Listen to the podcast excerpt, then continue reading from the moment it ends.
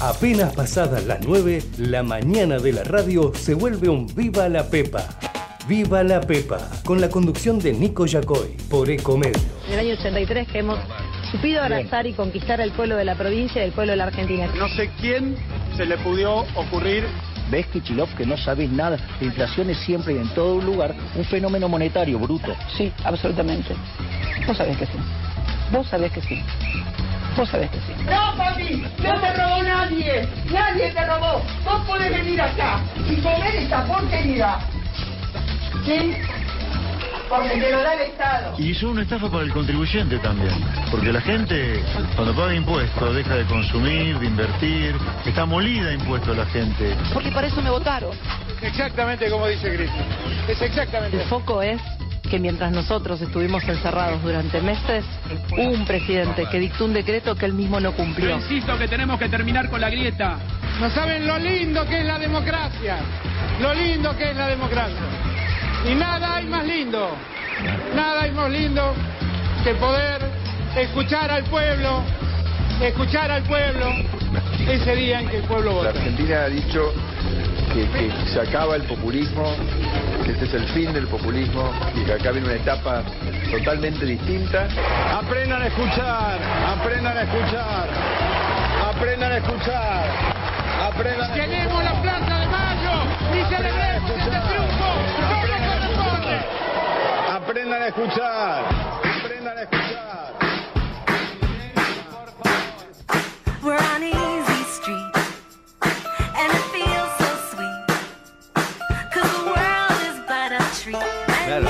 se- en grasa. Se fríen en grasa, no, no en aceite, las tortas En fritas. su propia salsa. Sí, sí. Acá estamos este, discutiendo porque los dos dimos con la misma noticia, ¿no? Así que está cumpliendo su efecto, digo, este, ¿Sí? el marketing de... ¿Es Varadero? Sí, ¿Vos dijiste es Varadero? Varadero, Pero Varadero sí, es conocido Varadero. ya por Varadero. otras cosas, ¿o no? Ujú. Como el Festival de Rock, es en Varadero. También el Varadero Ah, Rock, el claro. Varadero Rock. claro. Y hay uno antes que eso que es folclórico, ¿o no? Igual que Cosquín tiene las dos versiones. Sí. Ok, pero ahora tiene otra cosa. Tienen una otra fiesta. Sí, por de eso. fiesta en fiesta. Pero a mí me pareció como mucho. Me dio como lo leí esta mañana, digo, no. Y además la foto era como rara, eran como bananitas fritas, pero No indudablemente era otra cosa. bananita frita. Fue- Eran tortas fritas, que a veces vienen muy bien, sobre todo los días de lluvia. Todos los días vienen ¿Eh? bien una torta frita, ¿no? Las comemos, pero eh, las podemos desear todos los días. Sí. Bueno, esta fiesta convoca a 20.000 personas en Varadero Ah, y es la fiesta no solamente de la torta frita, sino también del mondongo. Claro, eso me pareció como mucho. Del mondongo y la torta frita. Bueno, no una mucho. del mondongo, otra de la torta frita, y si no, mezclemos, ¿viste? Le Después ponemos mondongo- potencia al, al plato principal, bajamos el postre, le ponemos potencia al postre, bajamos el plato principal, ¿o no? Con un mate cocido, con Pon- un tecito, no sé.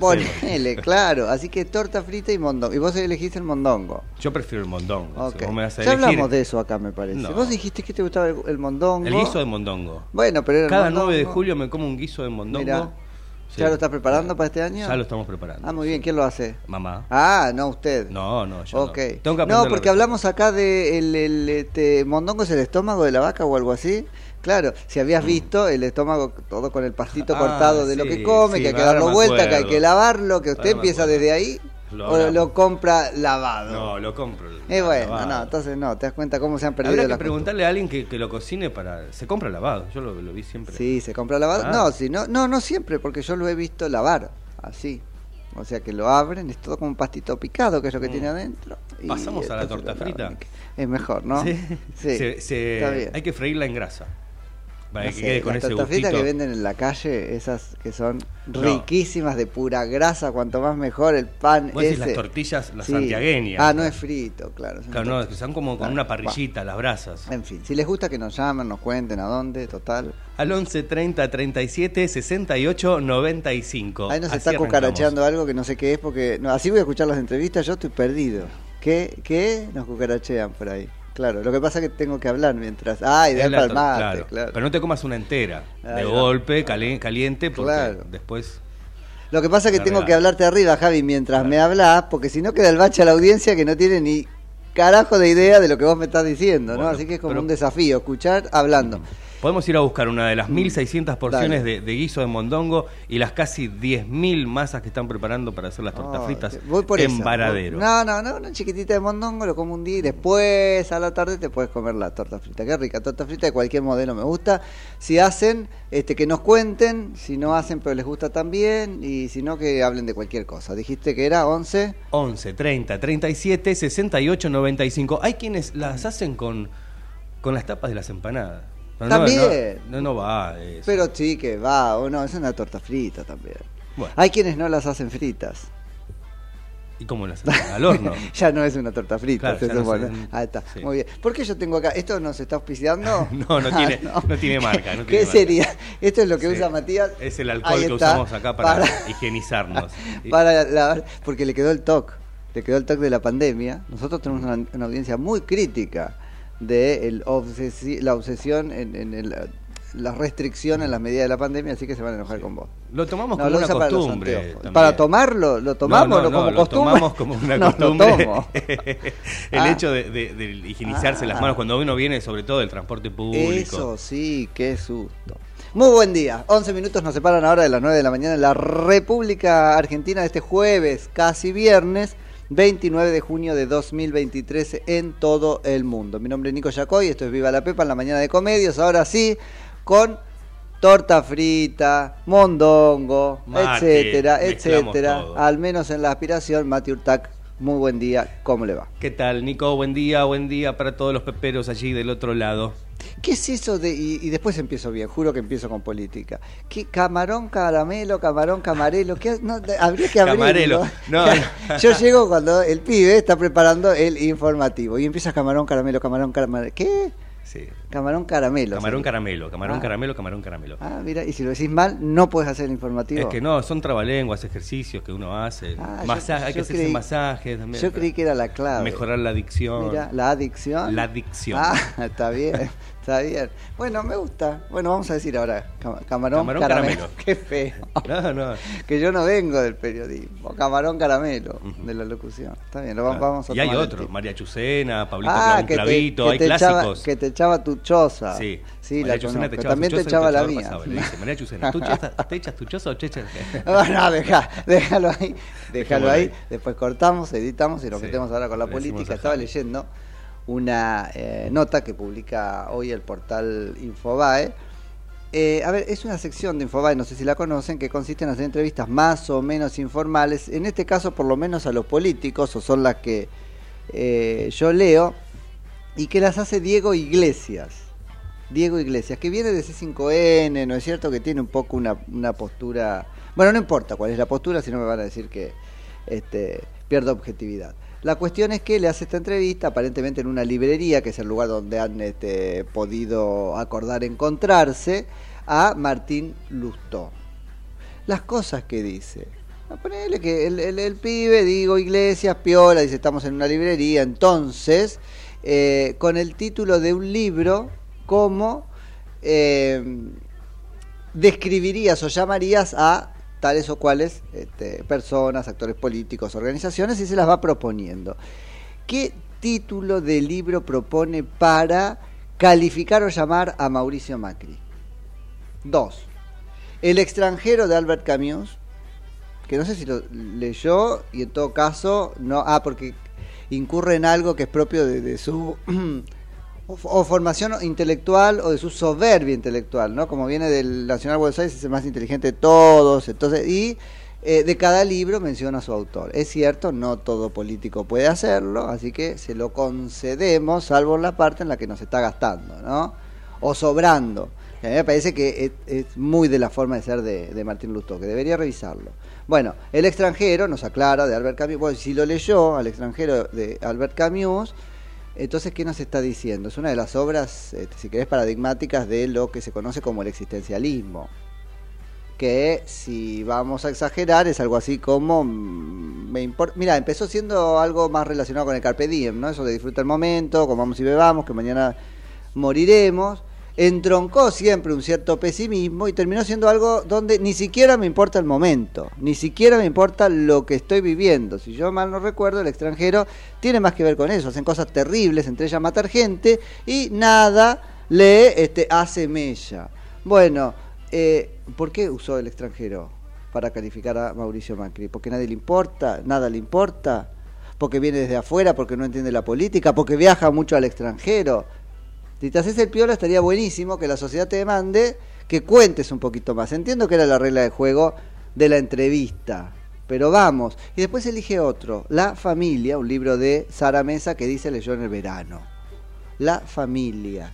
Y entonces le repregunta, ¿no? Un poco cómplicemente, si existe la palabra, eh, o con complicidad, Diego Iglesias. No hace falta que te pregunte por qué. No, no, ja, ja, ja, ja, ja, ja. Dice, la familia, ¿qué es la familia? La familia. ¿Es eso? ¿Es un mafioso, Macri? Y en todo caso estás en el mismo grupo con él. Y algo peor, le has dado letra a Horacio Rodríguez Larreta para usarlo para vengarte contra un mafioso, porque vos podés pensarlo, pero ¿y Larreta? Acordate que eh, yo tengo la tesis de que ciertamente Larreta no va a ser, a ver, no va a ser un títere de Mauricio Macri, pero es ciertamente un títere de radicalismo. ¿Y de qué radicalismo? Del de Lustó, Gerardo Morales. ¿Para qué? Para sacarse encima a Macri. Está jugando el juego de otro. Está bien, pudo haberlo hecho propio en algún momento, sobre todo cuando se le complicó la interna, cuando ese estanque de votos del PRO empezó casi a secársele al propio Horacio Rodríguez Larreta y también muy temprano en la carrera electoral, aunque fuimos un poco este, criticados por eso, lo connotamos como un candidato más de la Unión Cívica Radical que del PRO. Bueno, eh, ¿nos está diciendo que es un mafioso? Y recupero esa expresión sobre que no va a ser el títere de Mauricio Macri. ¿Sabes qué títere?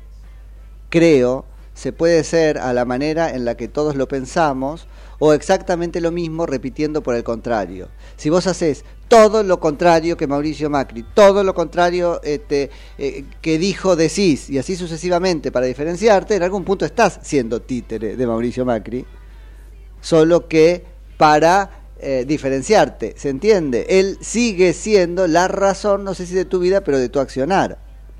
Así que dos veces problematizaría yo y sometería a reflexión la expresión eh, Horacio Rodríguez Larreta no es títere de Mauricio Macri.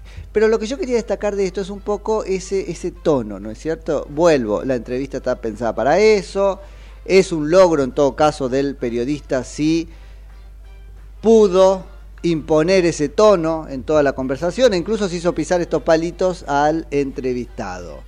Pero no es adolescente? Porque yo creo, es soberbio y no venimos de tratar, o estamos en el medio del río consistente en tratar de sacarnos de encima, entre otras cosas, lo connotábamos ayer como eso, la soberbia, pero la em, voracidad, por ejemplo, de la cámpora. ¿Esto no es más educadito, pero lo mismo? ese gastar al otro tiene que estar habilitado en la política, porque después, después nos da clases sobre cómo tiene que ser la conversación, y resulta que Luto es un mar de contradicciones. Entre lo que dijo primero y dijo después, y entre lo que dice y lo que hace, pues ni te cuento. Entonces, eh, bueno, me parece que interesante traerla. Dijo algunas cosas sobre la Unión Cívica Radical, cuando tuvo que ponerle el nombre de un libro le puso Volver la vista atrás, porque dijo hay algo contra lo que yo peleo en la Unión Cívica Radical, que es esta idea que tienen de venerar episodios del pasado, próceres de su propio santuario del pasado, cuando hay que dar un paso adelante. Yo diría, punto seguido, ahora tienen que venerarlo a él, como prócer viviente y este protagonista del hecho político determinante para el partido. Porque esa es la demanda de, de Martín Lustó en algún punto, este, me parece. Se le pregunta sobre cómo el radicalismo no es un furgón de cola, siendo que depuso sus dos precandidaturas presidenciales para integrar, de alguna manera, desintegrarse e integrar dividido la experiencia este, de los, o la aventura, si querés, de los precandidatos del PRO.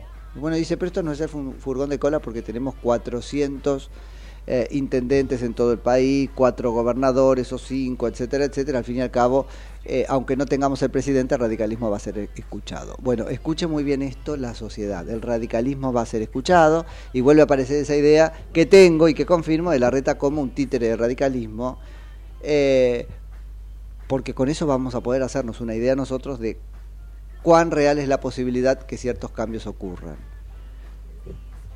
Yo no sé si ella va a poder cumplirlo, pero Patricia Burrich tuvo un approach totalmente diferente. Tal vez porque se quedó con lo que quedó, no lo sé, pero nos lo ha vendido como una selección donde priorizó las ideas a la pertenencia territorial del radicalismo, ¿no? O al radicalismo. Entonces vamos a ver si esto es este, diferente o no. Me llamó la atención, no porque fuera nuevo, hace mucho que eh, Lustó viene diciendo, de hecho cuando depuso su pretendida candidatura presidencial allá hace tiempo, para ser candidato a jefe de gobierno de la ciudad de Buenos Aires y arrancársela, ¿no? A Horacio Rodríguez Larreta, eh, viene diciendo que él quería ese cargo y lo sigue queriendo precisamente para tallar en la estrategia del gobierno de Juntos por el Cambio a nivel nacional. Así que fíjate, mira vos, el que acaba de decirle a Jorge Macri, que por mí que se defienda solo y primero de todo empieza a mostrar si tiene papeles o no los tiene, pero digo que este, acaba de decirle a Jorge Macri que para él gobernar la ciudad autónoma de Buenos Aires es un plan B. Bueno, para vos también, Martín. Hace más rato que lo blanqueaste, pero vos ibas por la presidencia. Y te tengo leído en el momento en el que dijiste, no voy a ir ahora por la presidencia, voy a ir por la jefatura de gobierno, en parte porque no podías. Ahí hay mucho del renunciamiento de Mauricio Macri y mucho del renunciamiento de Cristina Fernández de Kirchner, que no son auténticos renunciamientos, en verdad, ¿no? Porque están qué cosa? Soltando lo que no podían agarrar. No hay mucho de eso, pero también hay mucho de plan B. Porque lo dijiste claramente, voy ahí para tallar, vuelvo, en la agenda de un gobierno nacional de Juntos por el Cambio que encabezará otro. Así que bueno, esto era un poco, pero quería traer eso, ¿no? La, la por ahí soberbia y qué sé yo. Lo escuchaba también criticar a Martín Lustó, no, Martín Lustó criticando a, eh, que, de- que deben serme tan parecidos, ¿no? A Sergio Massa.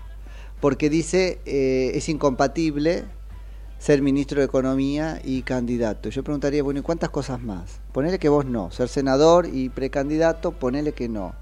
Pero ¿y tu contrincante? Un poco lo orejeaste, pero no te animaste a decirlo, a decirlo mucho, ¿no? Ministro de Gobierno de la Ciudad de Buenos Aires y precandidato, ¿eso es compatible? Y jefe de gobierno de la Ciudad de Buenos Aires y candidato a presidente de la Nación, eso sí es compatible.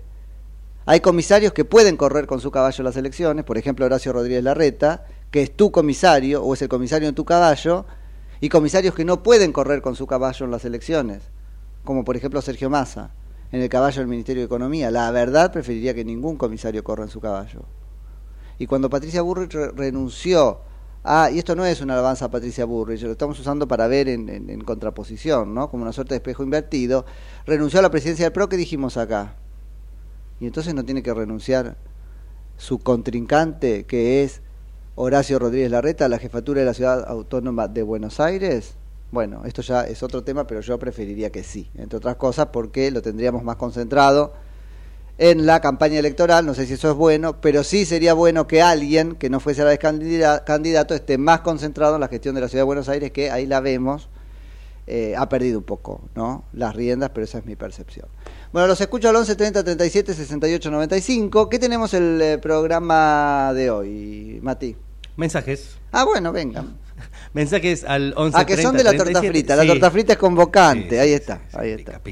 Eh, buen día, chicos. El INDEC intervenido por Massa anunció una leve baja de la inflación el mes pasado. Más allá que la mentira se diluye al momento de comprar cualquier artículo, la manipulación de información oficial nos va a generar nuevos juicios por parte de los tenedores de bonos soberanos en el mediano plazo. No solo barren la tierra bajo la alfombra, el cúmulo de problemas a la próxima administración es casi infinito. Saludos. Saludos. Sí, eso es cierto. Ahora es- es- es- el problemón es que Massa está pretendiendo ser la próxima administración, ¿no? Vamos a ver cómo de alguna manera desarma esas bombas que él mismo está dejando. Claro, tiene de bueno que sabe dónde las plantó.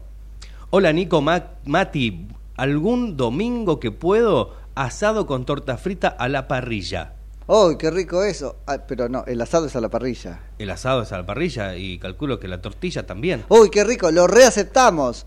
Pero ya no sería torta frita. Asado con tortilla a la parrilla. Sí, riquísimo, me encantó. Ya no podían con su genio y estaban peleando. Compramos. Pero total, no sé quién es ni dónde. No sé si este pero- domingo será el próximo, pero que nos avise y Pero vamos. ya, totalmente, totalmente. Allí estaremos, como dice este Mr. Gran. Hablando de los medios de comunicación y cómo desinforman, que es lo que decía este, Ujú. alguno de los mensajes, eh, vos te cruzaste con algo hoy en Telam y quiero que me lo cuentes. A ver, sí. Noticias, eh, que como No, siempre. no, Telam. no, pero la de Rossi. La noticia de Rossi. La noticia Claro, que, que de salió en el informativo. Massa, el título dice en Telam, hoy a la mañana, eh, Massa estudia un alivio en el pago del impuesto a las ganancias para trabajadores. Esto es lo que dijo Rossi ayer cuando Sí. finalizó la reunión de ministros, Así ¿no es es, cierto? así es, hubo reunión de ministros después de siete meses que no había. La última, si es que puede llamarse reunión de ministros, fue una juntada, llamémoslo así, porque reunión es otra cosa, ¿no? Que al principio decían Rossi en cabeza Sí. eh, y después No, pero digo, la de- Alberto, la de- Rossi sí. y Massa. La eh, de hace siete meses fue una juntada para este, repudiar la condena a prisión de Cristina Fernández de Kirchner. La de ahora, tal cual, no se sabía quién la este, presidiría. ¿Por qué? ¿Y esto qué es? Artículo 100 de la Constitución Nacional, o 101, entre las funciones del eh, jefe de gabinete del ministro de, la Nación está organizar, convocar las reuniones de gabinete y presidirla en ausencia del presidente. Si el presidente está, bueno, parece que no pudo tanto como presidirla porque si en algún lugar presidir es sostener el protagonismo, eso al presidente se le está este, complicando. Además usó el espacio para reconocer, para, para comenzar el modo despedida, poner la gestión en modo despedida. Que imagínate, si sumamos al, mo- al modo campaña, él que nos dijo que no podía ser candidato porque tenía que estar ocupado en la economía y en gestionar. sí. Si entonces, los que están de campaña están de campaña, ministro de Economía incluido. La campaña es la gestión. Y los que quedan entran en modo despedida, porque él acaba de decir muchas gracias a todos, empezamos los últimos seis meses de gobierno, imagínate. Bueno, claro, es que en realidad ha sido como cuatro años sin gobierno, ¿no? En ese punto no sé si cambia mucho, pero ahora no sé. Antes nos decían, pero estamos gobernando y ustedes no se enteran, estamos gobernando y los medios de comunicación no cuentan los goles que metemos. Ahora sería medio que apagamos el gobierno. Qué importante. Bueno, y, Bueno, y Rossi entonces- salió a hablar después de la reunión Sí. de gabinete. El único anuncio que hizo fue esto que se está analizando. Tampoco fue Ajá. que el- se, Pero se hizo dijo oficial. otra cosa respecto de Sí. este o sea, más está plantando bombas hacia atrás y Rossi las hacia adelante y Rossi las está tirando para atrás. Rossi dijo tras la reunión en conferencia de prensa, afirmó que los argentinos siguen esperando la autocrítica de los cuatro años del gobierno de Mauricio Macri. Sí. ¿Qué? O sea, primero la autocrítica la hizo Mauricio Macri, yo me pareció una autocrítica que no le escuché a otro presidente. Y por otro lado, eh, a ver, no soy macrista, no lo votaría si, no lo hubiese votado si se presentaba porque creo que perdió su oportunidad y porque, ¿sabes qué? No termino de creer que aprendió todo lo que nos dice que aprendió. Ahora, por lo menos aprendió algo ese gobierno y ahí hay en sí misma una autocrítica, distinto de, por ejemplo, Horacio Rodríguez Larreta que nos está diciendo no aprendí lo mismo que Macri dice que aprendió. Ni sobre el fondo ni sobre la forma. Ahora nos vamos a meter con eso, que es como el- la pelea del momento en la oposición. Pero fuera de esto, además fue autocrítico expresamente. Y en su libro van argumentos de autocrítica respecto de su gobierno. Y la autocrítica del gobierno que Rossi está en este momento integrando en un cargo importantísimo como el de jefe de gabinete. Los argentinos estamos todavía esperando la autocrítica de los cuatro. Además, no, no juegues con eso, porque la autocrítica que estamos esperando en cualquier caso, si la quisiéramos con mayor contundencia, te deja así de chiquitito, Agustín, porque es, no hizo lo suficiente para deshacer lo que el kirchnerismo había hecho de malo, ¿sí? Y para evitar que el kirchnerismo volviera. Así que no pidas, no pidas una autocrítica. Pero en cualquier caso, eh, la autocrítica vos. Hacé la autocrítica vos. Ahí te das cuenta cómo nos faltan el respeto. No sé si esto fue una piolada de Rossi, que es muy eso. Uno lo saca en una nota, lo he sacado muchas veces, lo volveré a sacar si Dios quiere, y es como, eh, piola, ¿no es cierto? Sí, pero hay un momento donde la piolada se termina. Porque esto no es el gran hermano, no estamos jugando, está bien, quedó divino lo que dijiste, ahora lo vamos a analizar. Lo que dijiste fue una falta de respeto. Primero, hacete cargo vos, tomá esa sopa y cuando tomes esa sopa, veremos si podés pedir una autocrítica a otro. Pero lo de él es heterocrítica. Viste que a auto se opone hetero, como sufijo. Auto es propio, hetero es de otro. Bueno, una siempre es una heterocrítica, es la crítica del otro. Viejo, calzate los zapatos este, que te corresponden y haz la autocrítica vos. Y además el modo como lo mezcló Telam, que lo mismo. Yo creo que Telam, como Canal 7, como la máquina de fabricar dinero y como otras muchas cosas, tienen que serle, eh, sí, quitadas a la política que no la sabe usar, que no la sabe usar. Eso es ahora una cueva de... de- de- Ah, bueno, los de medios públicos en general, ¿no? Sí, Lo que se buscará quizás en el próximo gobierno es una reestructuración. No, van a mentir. Horacio Rodríguez Larreta no sabe usar los medios públicos. Porque si bien Mauricio Macri achicó muchísimo los medios públicos de la ciudad autónoma de Buenos Aires, Horacio Rodríguez Larreta los usa para él. La relación de Horacio Rodríguez con la- eh, Larreta con los medios, por eso viene un tiempo desgraciado para el periodismo, ¿no? Porque la relación... militancia, por- claro, y la relación de Horacio Rodríguez Larreta con los medios es difícil. Porque él cree que pautar es comprar, o pautar es bajar línea, o pautar es decirte qué decir. Y eso es muy complejo. Ni te cuento la vivencia que Sergio Massa tiene de eso. Entonces digo, viene un tiempo muy desgraciado para el periodismo si, este, bueno, terminaran imponiéndose cualquiera de ellos dos, que la ciudadanía puede elegirlo, ¿eh? Ahora sepa, Mauricio Macri hizo lo, lo- lo distinto, ¿no? Jugando, bueno, yo voy a no poner pauta, mentira, puso pauta para algunos, no en la cantidad en la que tenía que poner, en el sentido de lo que se venía poniendo, y eso fue como, como mal leído por el periodismo, que también es jodido en ese punto, ¿no? Porque hay una interpretación dando vuelta como que a Mauricio Macri se le complicaron las cosas cuando no, no pautaba con el periodismo y el periodismo no contaba lo que hacía o lo contaba mal. Pésimo del periodismo habla eso, pésimo del periodismo. El desafío es, pauten todos, no hay ningún problema. Ahora yo voy a decir con objetividad y te voy a escuchar cuando me llames y me digas en el aire, Nico, no estoy de acuerdo con eso. Bueno, dale, tengamos una conversación, plantá tu punto de vista. Yo no odio a nadie, pero no puedo amar a nadie tampoco en la política, ¿no? Y me parece que ese es el punto.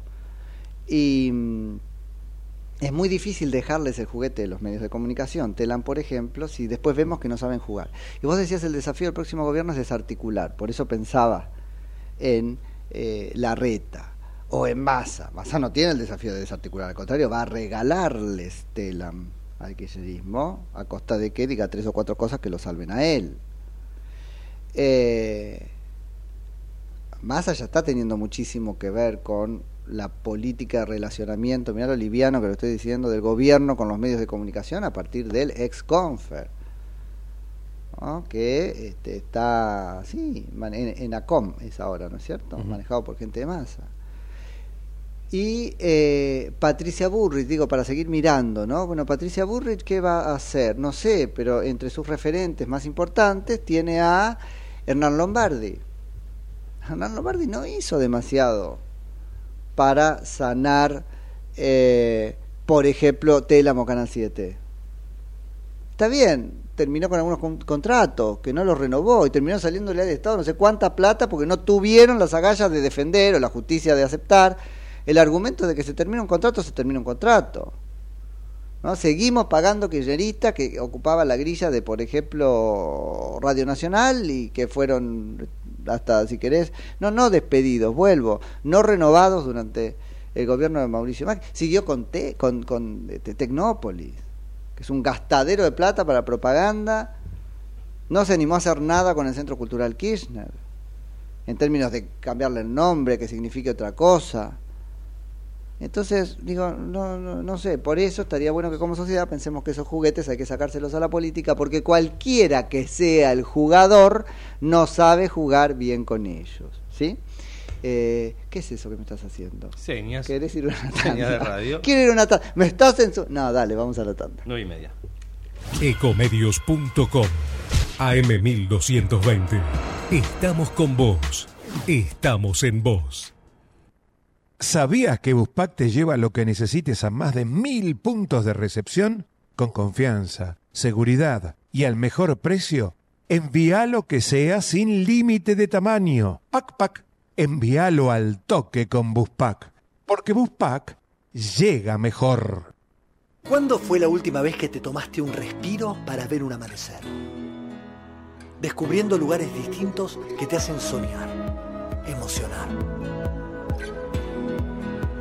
Lugares que se convierten en felicidad cuando compartís ese momento con amigos. ¿Cuánto hace que no te tomas un respiro para descubrir algo distinto? Catamarca es mucho más que un destino. Entre ríos en invierno. Elegí termas, elegí disfrutar, elegí naturaleza. Tiempo para compartir con vos y tu familia. Elegí Entre Ríos. Hace bien. Gobierno de Entre Ríos. ¿Sabías que un rico y auténtico sabor de un gran espresso ya no se encuentra solo en las cafeterías gourmet? Y además, con la línea de cafeteras Oster, la preparación de tus bebidas favoritas con café son tan ilimitadas como tu imaginación. Conoce todas las cafeteras disponibles para vos en www.osterargentina.com. Informate en ecomedios.com. Seguinos en Facebook, Ecomedios Live. Hasta las 10, ¡Viva la Pepa! Por Ecomedios.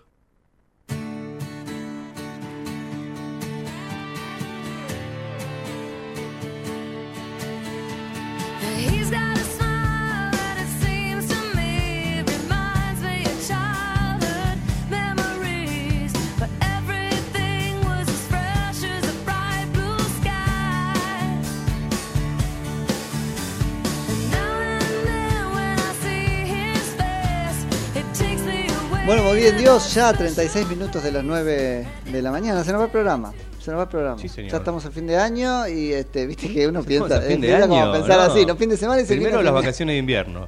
Ah, y después de ahí sí se viene el fin de año. Y después sí, ya nos ponemos la segunda mitad del año. Argentina, No, ca- calma radicales que hay elecciones en el medio, varias.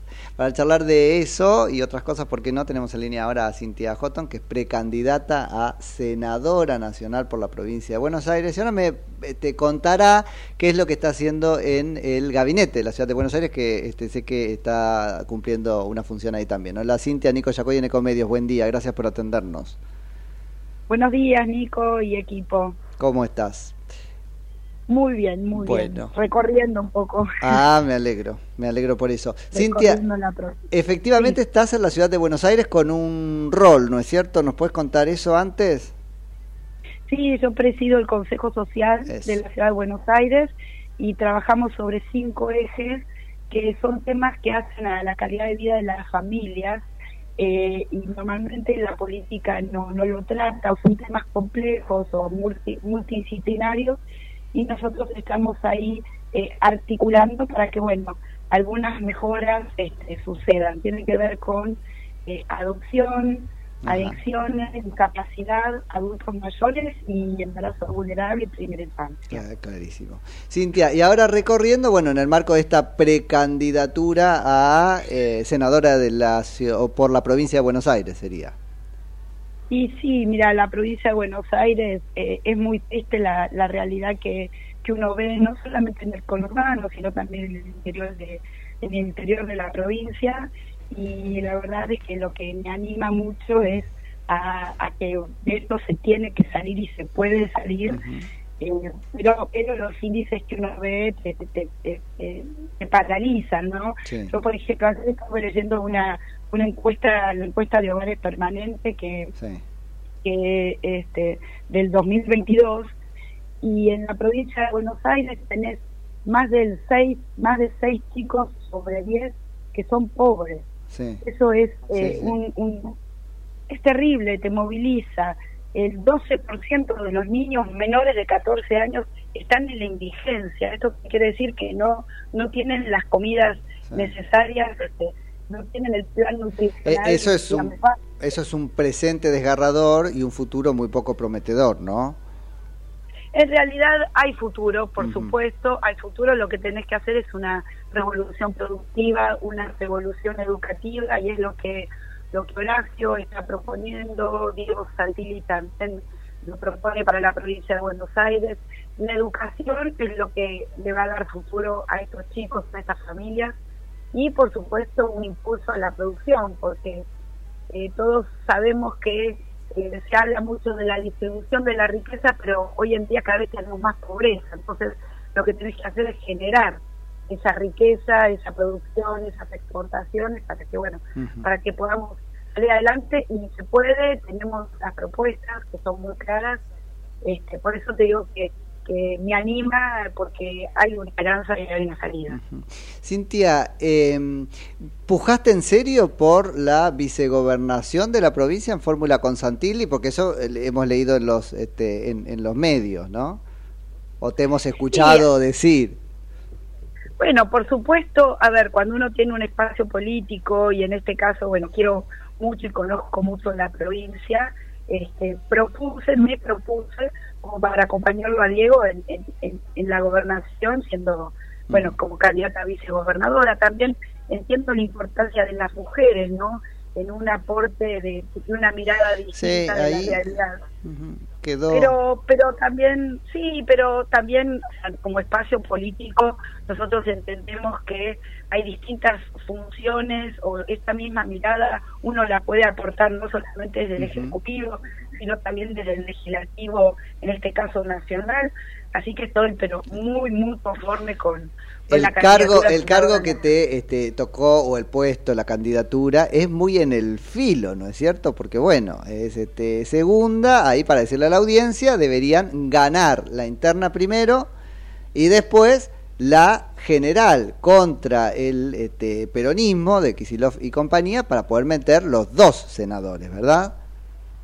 Exactamente, pero pero nosotros estamos convencidos que eh, no solamente vamos a ganar, sino que tenemos que ganar porque eh, la gente lo está necesitando. O sea, la gente te dice, eh, acá no se puede vivir, no solamente en Argentina, sino en la provincia de Buenos Aires. Eh, la Argentina no, no da para más, acá no se puede vivir. Eh, no sé, la sociedad nos está matando, la inseguridad nos está matando, el narcotráfico nos está matando, la inflación nos está matando. Entonces, eh, la verdad es que la salida va a ser un cambio, un cambio del gobierno. Tiene que ser eh, este, desde un liderazgo que entienda que hay que ampliar la mayoría, hay que ampliar el diálogo, hay que, este, para que las propuestas que uno, digamos, este, propone, eh, se puedan llevar adelante, ¿no? Porque una cosa es prometer que vamos a hacer tal cosa, vamos a hacer la otra, y otra cosa es que eso verdaderamente suceda.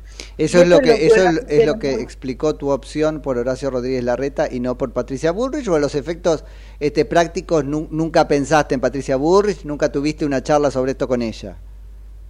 Mira, con Patricia nos hemos siempre llevado muy, muy bien. Fuimos diputadas en el, Sí. en- en, digamos, en el mismo periodo. Aparte, bueno, tenemos una gran amiga en común que es, Paula Bertol. Así que yo cuando estuve en Washington como, como diplomática, eh, ella también vino, nos hemos cruzado. No, tenemos muy buena relación, simplemente que en, en, en lo político, eh, en esta oportunidad nosotros decidimos como, como partido más valores acompañarlo a Horacio eh, en esta campaña, pero entiendo que, este, eh, a ver, vamos a gobernar, ¿por qué? Porque quien gane, no importa si es Horacio o sea Patricia, o sea, todos sabemos que después de la paso, después del 13 de agosto, vamos a estar juntos. Uno desde afuera puede pensar, por supuesto, que van a cogobernar porque si llegara a ganar Patricia Bullrich va a llamarte porque las ideas son, yo las veo desde afuera, más similares a las de Patricia que a las de Horacio. Mira, eh, eh, Horacio es muy amplio y la verdad es que convocó a distintos espacios y yo siempre sentí, eh, me sentí muy, eh, muy bien recibida Claro. Desde, desde mis ideas de, de valores, Sí, ¿no? sí, sí, por que eso. tienen que ver con familia, que tienen que ver con trabajo.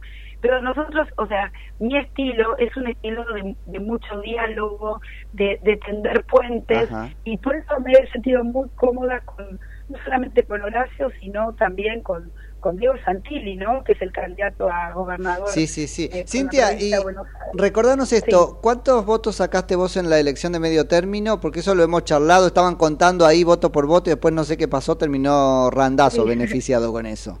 Eh, o No, nosotros sí. Sacamos eh, 262 mil votos, un montón. Y aparte, Claro. eh, yo siempre cuento que los votos casi que los fui bus- buscando Sí. uno por uno, ¿no? Porque nuestro espacio es, es chico y, y bueno, salí a recorrer la provincia. Y a nosotros algo que la gente no, no, no sabe, pero es, es muy interesante, y es que a nosotros nos fue muy bien en las zonas más más profundas y más complicadas del conurbano. Por ejemplo, sacamos un 5% en Virrey del Pino, que es adentro de la matanza, al fondo. claro. Este, no, no fue bien en José Cepaz, en Moreno, pero por ejemplo no pasamos las pasos en San Isidro o en Vicente López. Entonces nuestro votante es un votante que complementa mucho a lo que a, a lo que eh, normalmente obtiene Juntos por el Cambio. ¿Qué, qué, Eh, qué también- interpretás cuando se dice, eh, a ver, primero de todo una interpretación mía y es que, claro, este puesto que te toca eh, casi depende de que vos vuelvas a llevar tus 200.000 votos al espacio y hagas la diferencia, ¿no? O sea, vos querés tu banca, trae tus 200.000 que con eso ganamos, ¿no? Y el mismo razonamiento con eh, quien está con vos, pujando por, por otro escaño en el Senado, que es José Luis Espert. Bueno, traigan esos votos que tuvieron y van a entrar. Sí, en realidad siempre que vos haces una alianza, todos, eh, digamos, convocamos a nuestros votantes a acompañarnos. Y es una sumatoria. Y que, Sí. por supuesto, que sabemos que nuestros votos son muy importantes, pero en realidad salimos a buscar más votos. Claro, porque claro. son, son, más, son, son mucho más los bonaerenses que que tienen que ver cuáles son nuestras propuestas y acompañarnos. Yo Sí. siempre digo que mi campaña, como fue muy de, de puerta a puerta y, y, y- recorriendo los barrios, bueno, quizás ahora que puedo tener un poco más de visibilidad, Claro. el mensaje va a llegar no solamente a ese 3% que sacamos, sino No, sin duda. a más. De, hecho, de hecho, Cintia, yo creo que vos tenés más capacidad retentiva que este José Luis Espert de los votos anteriores, dado el nuevo contexto. Bueno, Pero eso es una cosa mía, digamos.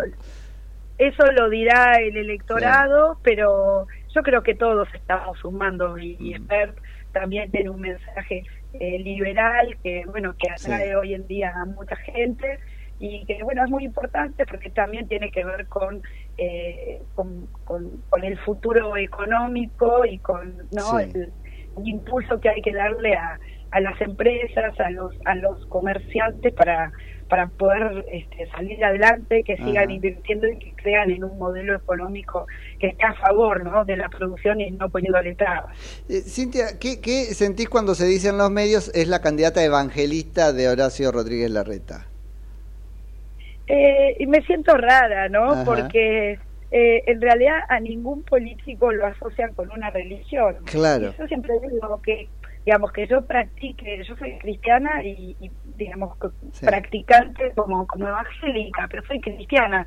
Y que me asocien con una religión me sorprende, pero tampoco es que, digamos, me, me, eh, me duele para, para nada, digamos, no es que me siento discriminada, pero me parece como que es un elemento eh, bastante interesante que a uno lo asocien con una religión. Claro. Yo siempre digo, porque en esto yo soy muy sincera, uno no representa a una a una población que es libre de elegir a quien quiera, ¿no? Acá no es que, eh, y más en las iglesias evangélicas están muy atomizadas, no es que tenés a un a un papa o a un No, líder claro. que baja línea y No. le dice a la gente No. voten esto, voten lo otro. Entonces, la verdad es que esa asociación es rara. Sí te puedo decir que hay como una relación inversa. A ver. Y es, a los cristianos les, les siempre les preocupa mucho eh, cómo están las familias, les preocupa la educación de sus hijos, Sí. por supuesto tienen una posición a favor de la vida. Entonces, cuando ven un referente que habla de estos temas, que yo he tomado posición Sí. sobre muchas de estas, de estas este, realidades, entonces ahí sí se ven reflejados en una persona o en una, o en una propuesta como la mía. Entonces, es cierto que he tenido mucho apoyo de los cristianos en general y de muchas congregaciones evangélicas. ¿Por qué? Porque vieron en mí la defensa de los valores que, Claro, bueno, que normalmente claro. se predican en las iglesias. Sí, ahora estamos trabajando, por ejemplo, mucho con el tema de las adicciones. Ajá. Si vos vas al conurbano, tanto las iglesias católicas Sí, como las sí. evangélicas son las que están trabajando ahí con los adictos, con los familiares. Sin dudas. Y vos, Cintia, sos, este, sos, sos practicante, eso nos quedó claro, pero además sos dirigente evangelista, sos pastora de, un- de alguna iglesia. Este, contanos eso para poder hacernos una mejor idea. No, para nada. No, bueno, no, ahí para nada. Yo siempre digo, yo soy una oveja. Bueno. Están los pastores y están las ovejas. Yo voy a la Claro, porque dicen el voto evangelista, uno piensa, tiene una iglesia y eh, va a usar el voto cautivo de, de- de toda su feligresía. No es eso. No, no, para nada. No, no, para nada. Yo soy economista y soy diplomática de carrera. Así que estoy, estoy lejos, digamos, de, de, de la función del pastoral. Pero bueno, reitero, voy a la iglesia, me congrego, Sí, sí. eh, conozco a muchísimos pastores, pero sobre todo conozco a muchos cristianos. Ok. Y reitero, para mí lo importante es que soy cristiana y por eso también me llevo muy bien con, con los católicos, ¿no? Claro. porque compartimos Ajá. la misma fe, la misma Biblia, los mismos principios. Ahora, en eso estamos entonces alineados. Y yo te pregunto, ¿qué pensás que le pasa a tu electorado y también a tu perfil cuando apareces, por ejemplo, al lado de alguien que es buenísima persona, eh, una dirigente importantísima, con futuro, pero verde, recontraverde, como Silvia Los Penato? Sí, y bueno, justamente esto habla de, de la amplitud, ya lo hemos hablado con ella. Primero que, bueno, la ley del aborto ya se votó, el día que tengamos, yo siempre lo digo, el día que tengamos mayorías en el Congreso, voy a hacer todo lo posible para poder revertirlo. Este. Pero pero ella es- en ese sentido es una, una persona que eh, entiende, por ejemplo, en la Ciudad de Buenos Aires, nosotros estamos eh, aplicando la ley 26 eh, 27611, que es la de contención integral de la mujer embarazada. Ok. El día que se va- votó aborto, se votó también esta ley. Sí, es cierto. Solo que, por eso digo, fíjate vos que yo estoy en un espacio ahora plural, pero no dejo, no bajo mis banderas y al revés, las estoy llevando a, a que se puedan aplicar, ¿no? Entonces, eh, reitero, la 27611, que tiene que ver con contención integral de la mujer embarazada, se está eh, eh, implementando en la ciudad de Buenos Aires y lo mismo es lo que quiero Que es muy interesante, porque es una ley para tranquilizar conciencias, para compensar, si querés, a la opinión pública, pero eh, casi destinada a quedar en el papel. Entonces vos decís, agarrás esa ley y la vas a llevar a la práctica. Eso es lo que haces en tu baldosa, digamos, para hacer la diferencia. Exactamente, y eso también eh, lo vamos a hacer en la provincia de Buenos Aires, ya está hablado con, con, con, con los equipos de Diego Santilli, o sea, tenemos Ajá. que, que, que poner en práctica esa ley que tiene que ver con una contención integral y que se votó además por, por unanimidad, así que no, no bajamos los, digamos, no bajamos nuestras banderas, eh, fíjate vos que desde el Los Consejo pañuelos. Social- Ok. Claro, no, sí, quizás Nah, el pero tema te de los entiendo, te pañuelos, entiendo, te entiendo. este, quizás divide más, ¿no? Y Sí. acá lo que tenemos que trabajar todos para salir de esta crisis. Cuando vos estás a favor de la vida, estás a favor de todas las vidas. Entonces, cuando hay que debatir aborto, estoy siempre del lado de la vida. Pero cuando hay que, por ejemplo, salir de esta crisis económica, recién yo te, te también, mencionaba claro. el tema de la pobreza, el tema de la situación de cómo está la niñez. Ahí decimos, ¿dónde podemos estar todos juntos y muchos para que no sea solamente algo declarativo, sino que verdaderamente logremos ese cambio? Los jóvenes se mueren por la droga, hay que trabajar en eso. Así que eh, eso es lo que me moviliza, siempre Clarísimo. Clarísimo. Cintia, te agradezco muchísimo este, por la charla y te dejo seguir recorriendo entonces la provincia. Bueno, muchísimas gracias. Hasta pronto. Un beso grande, que tengas buen día. Es Cintia. Houghton, que es precandidata a senadora nacional por la provincia de Buenos Aires por, ¿cómo es que se llamaba? El cambio de la vida, ¿no? El cambio de la vida, que es la línea de Horacio Rodríguez Larreta en Juntos por el Cambio.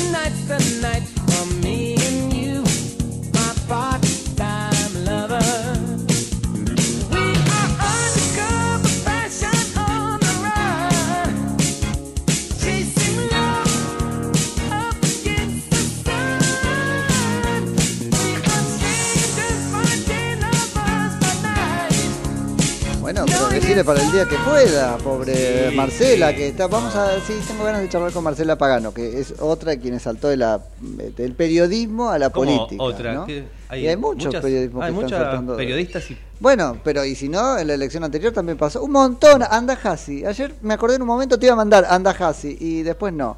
Eh, Andajasi también, fíjate, si Mira. podemos tenerlo, porque también salta de algo muy parecido al periodismo, si que es el análisis, ¿no? A la política, él en un lugar diferente, porque, bueno, al Parla Sur. Así que de paso charlaríamos con el del Parla Sur, me parece que está bueno. Fíjate si lo podemos. ¿Cuántos casos hay de Eh, tener. actores también? Bueno, por eso, pero digo, pero a- Martín Tetaz, ¿o no?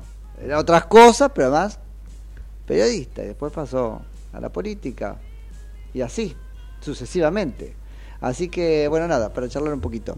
Che, antes de irnos, contar un poco cómo anda Juntos por el Cambio con su interna, porque ayer escaló, ¿no? Les contábamos cómo Horacio Rodríguez Larreta había lanzado por enésima vez su candidatura a presidente, pero ahora contándonos algunas novedades en su discurso. Bueno, hacíamos hincapié en cómo caracterizaba el gobierno de Mauricio Macri como un gobierno que había querido el cambio, pero había errado en los métodos y por lo tanto no había logrado que ese cambio arraigara ¿sí? y permaneciera. Horacio Rodríguez Larreta considera esto un fracaso del gobierno de Mauricio Macri y considera un estar de acuerdo en la necesidad del cambio, es decir, en el qué, pero estar en desacuerdo en el cómo. Y ahí aparece, lo decía Cintia Jotón recién, toda esa idea de la gran alianza, que uno podría preguntarse hasta qué punto va a ser posible que el cambio sea o no. Bueno, Horacio Rodríguez Larreta es contundente, dice, solo, este cómo es determinante porque solo si lo hacemos como yo propongo, es decir, una gran alianza, el cambio va a ser posible y eh, será posible que permanezca. Si no, no habrá tal cambio. Bueno, se subió Patricia Burrich a esto y contestó al diario La Nación, ¿no es cierto? O al diario Clarín, no sé, no, al diario Clarín. Contestó al diario Clarín que le hizo algunas este, consultas, dijo de todo de Horacio Rodríguez Larreta. Ventajero y oportunista. Ventajero y oportunista, le dijo. Es un ventajero, un oportunista, es capaz de hacer cualquier cosa con tal de obtener un voto, fíjate. ¿Y qué le pareció deslesnable? No Horacio Rodríguez Larreta, pero su actitud. Contame cómo volvés de eso. Ahora, si hacemos un análisis estrictamente electoral, me parece que lo que Patricia Bullrich hizo, incluso diciendo esa palabra por teléfono, es volver a poner las cosas en la tormenta que a Patricia Bullrich beneficia. Es decir, hasta ayer teníamos a Horacio Rodríguez Larreta diciendo, este, miren toda la gente que me acompaña, la alianza de la que hablo de este lado de la grieta ya la estoy haciendo posible, se sacó esa foto ¿no? con todos los dirigentes, incluso los eh, halcones palomeseados, serían los vueltos paloma, son halcones vueltos paloma. ¿Palometeados no? ¿No? No, no queda. No por queda eso ahí. saqué la palabra. Sabía que iría por ahí. Pero bueno, sería un poco eso. En parte es eso. En parte es eso. Bueno, en fin, palomizado.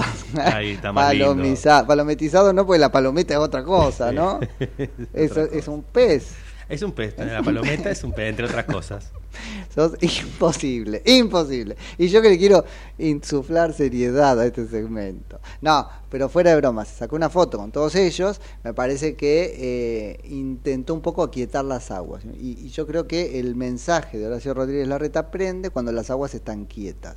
Cuando las aguas están eh, tumultuosas, y se empieza a eh, vivir cierto dramatismo y entonces tengo que empujar al otro para llegar yo a la barca para llegar a la no a la balsa para llegar a la costa bueno ahí es un mar que eh, capea mucho mejor Patricia Burrich ya volvió ayer a agitar la interna a propósito porque vuelvo es la contundencia que le hace este, bien a su discurso. Así que no creo que haya sido casual. Exageró la respuesta porque necesita que ese sea el tono de la campaña electoral, porque pregna mucho mejor su discurso cuando ese es el tono en ese contexto, ¿sí? Y no queda como gritando sola, porque eso tampoco estaría. Y todos tranquilos. Pero entre las palabras está, ¿cuál dijiste? Ventajero. Ventajero, dijo. sí, Decí que no le dijo ventajita, porque Ventajero venta- y oportunista. Porque ventajita, ¿quién es? Sergio Massa. En el este, discurso de Mauricio Macri, ventajita es Sergio Massa, que además es amigo, y ahora está haciendo muchas este, vueltas o volteretas, ahí sí puedo decirlo, Horacio Rodríguez Larreta para este, despegarse de él. Entonces, guarda que ahí va, aunque sea inconscientemente, una invitación, aunque, aunque sea inconscientemente, hagamos esa vinculación. Ah, mira, este es ventajero, no llega a ser ventajita, pero son casi lo mismo. Decime, si no le está diciendo, son casi lo mismo. Cuando de uno está instalado que es ventajita y al otro le dice ventajero. Así que ahí está, Patricia Burrich, vuelvo, convulsionando la interna, eh, yo creo que exageradamente, pero porque es el clima, el tono, ¿sí? la frecuencia en la que el discurso de eh, Patricia Burrich mejor, eh, si querés, llega a la sociedad, ¿sí? Y eh, mejor se perfila entonces su candidatura. ¿Nos vamos? Nos vamos a las 10 en punto. Nos vamos, haciendo la palomita sería, que es otra cosa diferente. Una palomita, ¿no? La palomita. Estamos volando. Hasta mañana a las 9 de la mañana.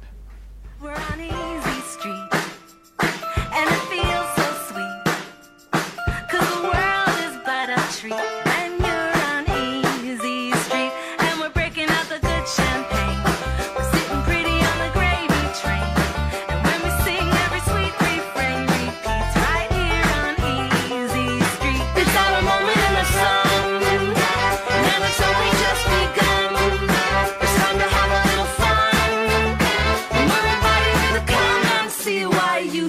Be honest.